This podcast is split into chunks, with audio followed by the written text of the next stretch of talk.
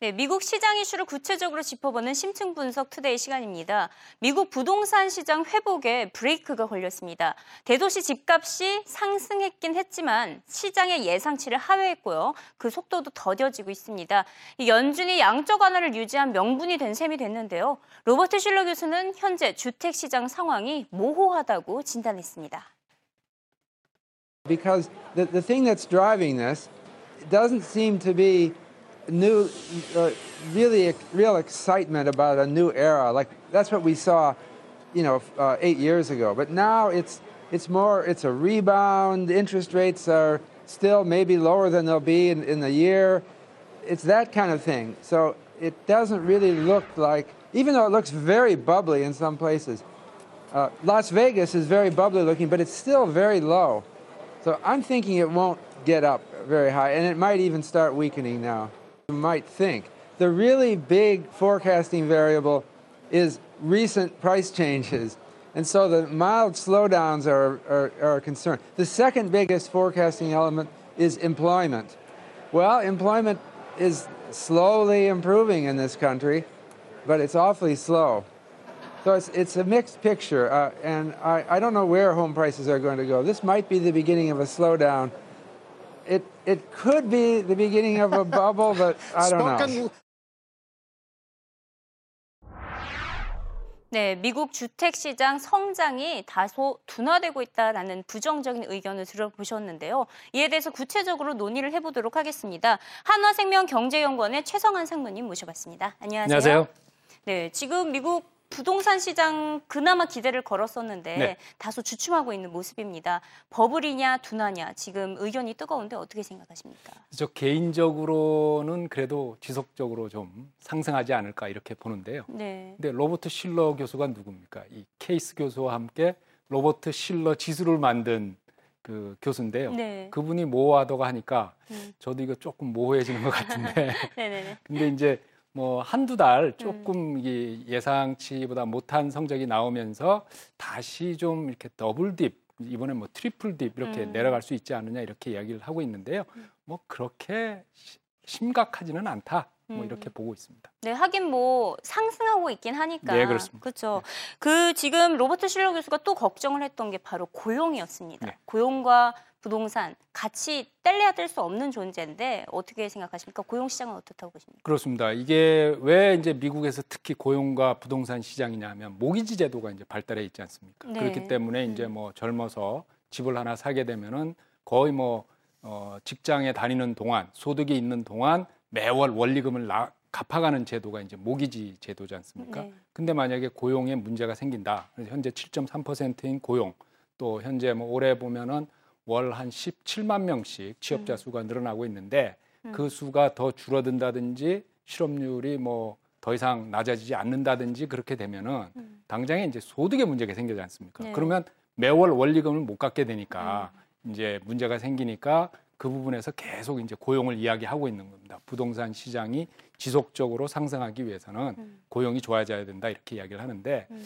뭐 지금까지 10% 넘었던 실업률이 7.3%까지 내려와 있는 걸 보고 또 어, Federal Reserve 그러니까 연방 준비제도 이사회 같은 경우에는 내년에는 그래도 육자의 뭐 6%대를 음. 볼수 있을 것 같다라고 이야기하거든요. 네. 근데 이제 로버트 실러 교수가 이게 자신감 없이 이야기하는 가장 큰 이유는 음. 혹시라도 미국의 연방 준비제도 이사 FRB의 출구 전략이 이게 문자 해서 금리가 올라가게 되면 부동산 시장에 재를 뿌리지 않을까 음. 뭐 그런 염려가 좀 섞여 있는 것 같습니다. 네, 맞습니다. 실제로 네. 최근에 뭐 출구 전략 이야기가 계속 나오니까 네. 모기지 금리가 계속 상승을 했잖아요. 그렇습니다. 그것을 염려하는 것 같습니다. 지금 연준이 내년 실업률 6%대를 기록하고 것으로 전망하고 있다라고 말씀하셨는데 네. 데니스 록하트 애틀란타 연은 총재는 미국의 신규 고용 창출력과 노동 생산성이 둔화되고 있다 이렇게 발언을 했습니다. 어떻게 예. 생각하십니까? 그러니까 이제 한 경제가 가장 중요한 거를 몇 가지 하라 그러면 얼마나 고용을 창출하느냐 아니겠습니까? 예. 그럼 이제 어, 고용된 사람들은 1인당 생산성 얼마나 많은 자, 생, 그러니까 상품과 서비스를 생산해 내느냐 여기에 달려 있는데 음. 그두 가지가 시원찮다 그러면 경제가 사실 성장 동력을 잃고 잃는다는 거거든요. 음. 그래서 이제 어, 좀 더 두고 보자라는 게 이제 지난 9월에 음. 그 이제 FRB의 양적 완화 유지 결정이었지 않습니까? 네, 네. 이제 데니스 로카트 총재 같은 분은 좀 더 뒤로 멈 늦춰야 된다라고 주장하는 파거든요. 네네. 그러다 보니까는 어, 성장 동력을 있, 잃고 있으니까 음. 경기 부양을 위해서 양적 완화를 계속 좀 더 유지하자 음. 이렇게 이야기를 하고 있습니다. 현재 분위기상으로는 언제쯤으로 예상을 하고 계시나요? 그래서 저도 이제 9월달에 하는 걸로 생각을 하고 있었는데 음. 이제 유지를 한다고 했으니까 그러면 10월인가 했더니 최근에는 또 FRB 내부에서 내분이 일어났다고 하지 않습니까? 네네. 위원들 사이에. 네. 그래서 이게 버냉키 의장이 내년 1월이 임기인데 음. 일종의 그 레임덕이 아닌가. 음. 그래서 12월에 못하면 다음 의장한테 넘어가지 않을까 이렇게 보고 있습니다. 결국에는 그때 말씀하셨던 결자해지를 못할 수도 있다 그렇습니다. 예. 이렇게 보시는 거군요. 지금 미국 부동산 시장 그나마 그래도 회복되고 있긴 합니다. 예. 하지만 이 우리나라 부동산 시장 여전히 차갑습니다. 어떻게 진단하십니까? 그러니까 이제 미국 부동산 시장은 이제 이렇게 좀 2006년도 고점을 치고 2008년도에 금융위기 맞으면서 내려왔다가 몇 번 올라가는 시도하다가 이번에 이제 좀 올라가고 이렇게 우상향하고 있지 않습니까? 네. 그런 거에 비하면 우리나라 부동산 시장은 이제 좀 바닥이 아닐까. 음. 근데 문제는 이게 앞으로도 얼마나 횡보를 할까. 그러니까 이제 그 바닥을 탈출하는 시기와 강도, 속도가 음. 굉장히 예측하기가 어렵다. 음. 왜냐하면 지금 뭐 성장률이 계속 2%대에서 머물고 있기 때문에 네. 거기다가 뭐 물가는 안정되고 있다라고 하지만 고용도 뭐 우리는 썩 퍼센티지로 보면 괜찮지만 음.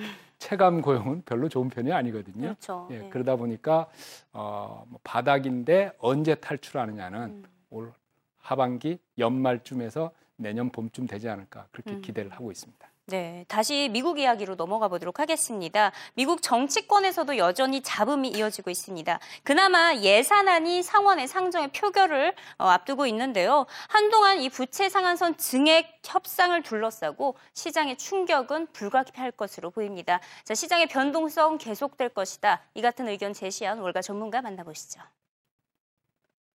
I think we've seen this movie before, right? I mean, last fall, it seems like, uh, you know, a year ago, we had a nice 8% pullback when the government was doing its thing kind of uh, during the September to November timeframe. You know, whether we see another 8% pullback because of what's going on this year, we'll see. But it feels like we're set up for a little bit of a correction, you know, with uh, no tapering. Uh, you got the 2% rally. We've come right back uh, to where we started from. And from here, maybe we have a little bit of a challenge over the next, you know, four to six weeks. Well, we saw a little bit about what happened uh, with that 780 days ago, I think, today. And that's uh, you lose your AAA uh, bond rating. That's what happened the last time. Markets will react. I mean, there will be a there'll be uh, repercussions that uh, that our economy right now doesn't doesn't need, doesn't deserve uh, at a time when it's just trying to get back on its feet. So, you know, I think that's really what's hanging in the balance here. The politicians in Washington are, you know, are are doing this for their own personal or political or ideological gain. But what's hanging in the balance, uh, we saw a little bit uh, about 780 days ago.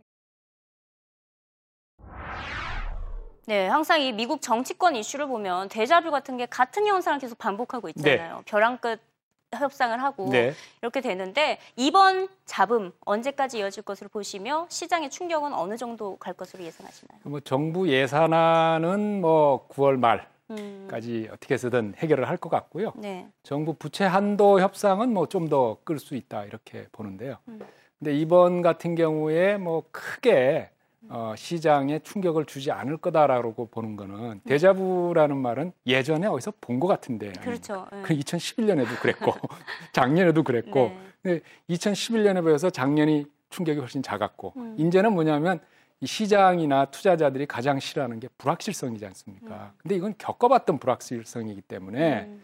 뭐다 기대를 하고 있고 어느 정도 전망을 하고 있고 아 이 정도의 충격은 있겠구나. 음. 벌써 뭐 시장에서는 어느 정도 충격을 해소하고 있는 거 아닌가 이런 생각이 듭니다. 음, 지금 이제 최악의 상황일 네. 경우에는 뭐 정부가 폐쇄된다거나 디폴트를 선언한다거나 네. 국가 신용 등급이 강등되는 케이스가 있습니다. 네. 이 세 가지 최악의 시나리오 발생할 것으로 보시나요? 근데 이제 보면은 무디스가 음. 뭐 정부 폐쇄가 일시적으로 일어나더라도 음. 신용 등급 triple A를 뭐 변경하지 강등하지 않을 거다라고 했지 않습니까? 네. 그거는 제 생각에는 음. S&P한테 경고를 하지 않았나. 아. S&P가 2011년에 이제 트리플 A에서 더블 A 플러스로 이렇게 강등했지 않습니까? 네. 그런데 무디스는 그대로 유지를 했고 음. 피치도 그대로 유지를 했거든요. 근데 사실 미국이 디폴트 간다는 건 있을 수가 없는 일입니다. 음.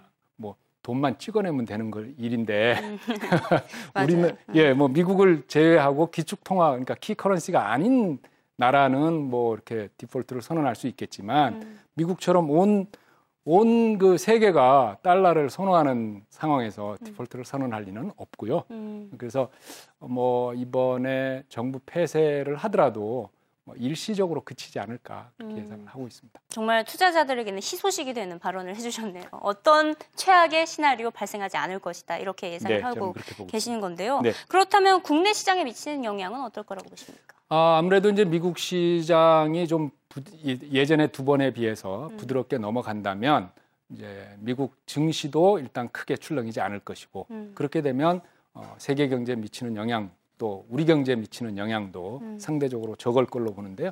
그거보다는 이제 양적 완화를 어떻게 가져갈 거냐 음. 하는 우려 또 그 기대가 더 이제 금융시장에 크게 영향을 미치지 않을까 이렇게 보고 있습니다. 한창 이 9월에 위기설 이야기가 많이 나왔었는데 네. 다그 같은 불확실성이 제거되고 이제 딱 남은 게 미국 정치권하고 양적 완화인데 네. 이제 남은 것은 양적 완화가 어떻게 이루어지냐 네. 이렇게 주목하라는 말씀이시죠? 그렇습니다. 네, 오늘 말씀 감사드리고요. 네. 네, 조만간 또 찾아뵙도록 하겠습니다.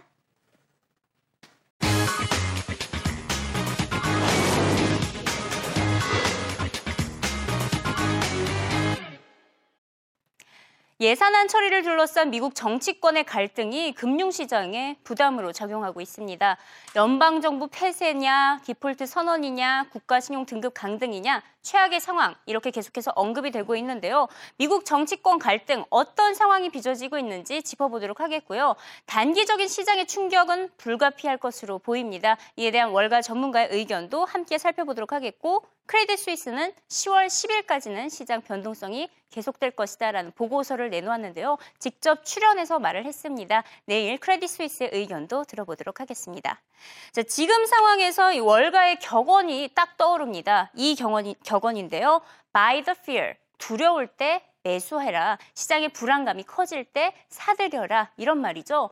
인도발 외환위기라며 신흥국을 둘러싼 불안감이 커졌을 때 그때 만약 이들의 국가 주식을 매수했다면 지금쯤 엄청난 수익을 기록하고 있을 것입니다. 불과 두 달 만에 다시 부각이 되고 있는 것이죠. 유럽 증시 역시 불안감이 최고조였던 2011년도에 투자했던 기관 현재 수익률 매우 높습니다.